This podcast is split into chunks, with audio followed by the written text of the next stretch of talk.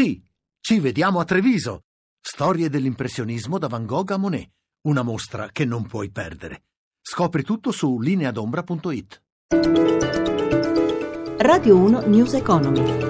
Il 17.32, buon pomeriggio, ben trovati da Luigi Massi, borse europee. In ordine sparso, sui mercati torniamo come sempre tra poco per la chiusura in diretta di Piazza Affari, intanto parliamo di pensioni, tra il 2014 e il 2015 cala il numero delle prestazioni ma cresce la spesa che supera ormai i 280 miliardi di euro, dice l'Inps, la mia riforma sulla flessibilità in uscita sarebbe costata meno, sostiene Tito Boeri, presidente dell'Istituto di Previdenza, Anna Trebi ha sentito l'economista Giuliano Cazzola che la sua proposta sarebbe costata di meno, perché Boeri fa il suo solito discorso, spendiamo di più oggi per spendere meno domani, quando la UE è molto preoccupata che noi spendiamo di più oggi e l'APE costa meno e soprattutto è una misura che provvede a chi si trova in una situazione in qualche modo di bisogno, di disagio, mentre invece la proposta di Boeri era adottabile da tutti. Ape volontaria troppo onerosa, ape social troppo ampia, dice Boeri. L'ape volontaria resta parecchio onerosa. E lui ha ragione, secondo me, sul fatto che si sono seminati nel, nel sistema previdenziale alcuni elementi che possono creare problemi, con alcune categorie individuate che insomma, sfidano altre a entrare in campo. Il rischio di un'estensione c'è e soprattutto condanno un approccio che è sostanzialmente quello di risolvere i problemi della vita lavorativa con l'anticipo della pensione. Anche l'ex ministro Fornero parla di cunei pericolosi. Cunei pericolosi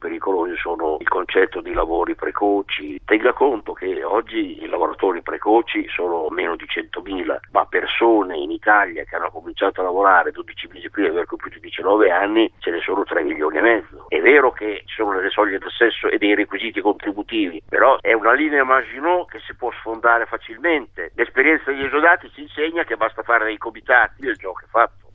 Cambiamo argomento. Italian Exhibition Group SPA è la nuova società fieristica nata dall'integrazione tra Rimini Fiera e Fiera di Vicenza presentata oggi. 160 gli eventi e i congressi in portafoglio, ma quali sono le ragioni che hanno portato all'unione dei, due poli fieristici? Massimo Giacomini lo ha chiesto al presidente della nuova società, Lorenzo Cagnoni. Noi siamo profondamente convinti che il fatto delle dimensioni stia diventando sempre più importante e ciascuno di noi nel proprio settore o cresce oltre una certa soglia in termini di dimensioni oppure rischia di essere travolto dal mercato.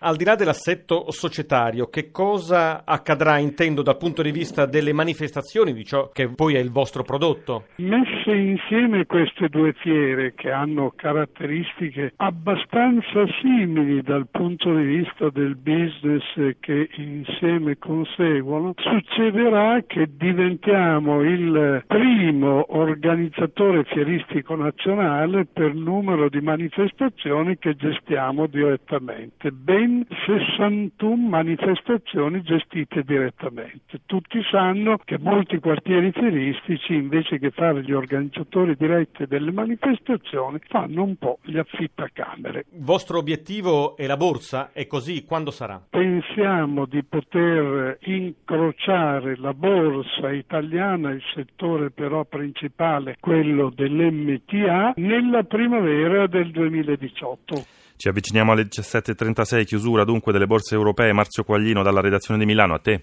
Una giornata all'insegna dell'incertezza in borsa, il prodotto interno lordo degli Stati Uniti è andato oltre l'attese, ma il dato sulla fiducia misurata dall'Università del Michigan ha invece deluso.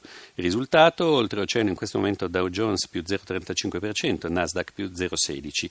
In Europa Londra ha chiuso appena sopra la parità più 0,14%, al di sotto invece Francoforte meno 0,19%, per Parigi risultato positivo più 0,33%.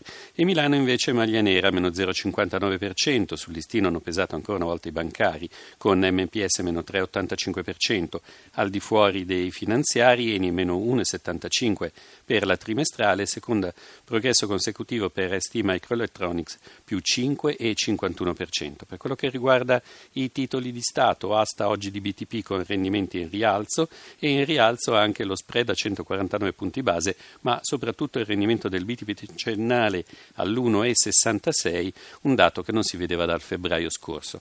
Per concludere con le valute euro che guadagna qualche posizione sul dollaro, il cambio a quota 1,0932. News Economy torna lunedì alle 11.32, non perdete però domani alle 10.35 l'appuntamento con il nostro settimanale News Economy Magazine. Regia Renzo Zaninotto da Luigi Massi, buon proseguimento d'ascolto su RAI Radio 1. Radio 1 News Economy.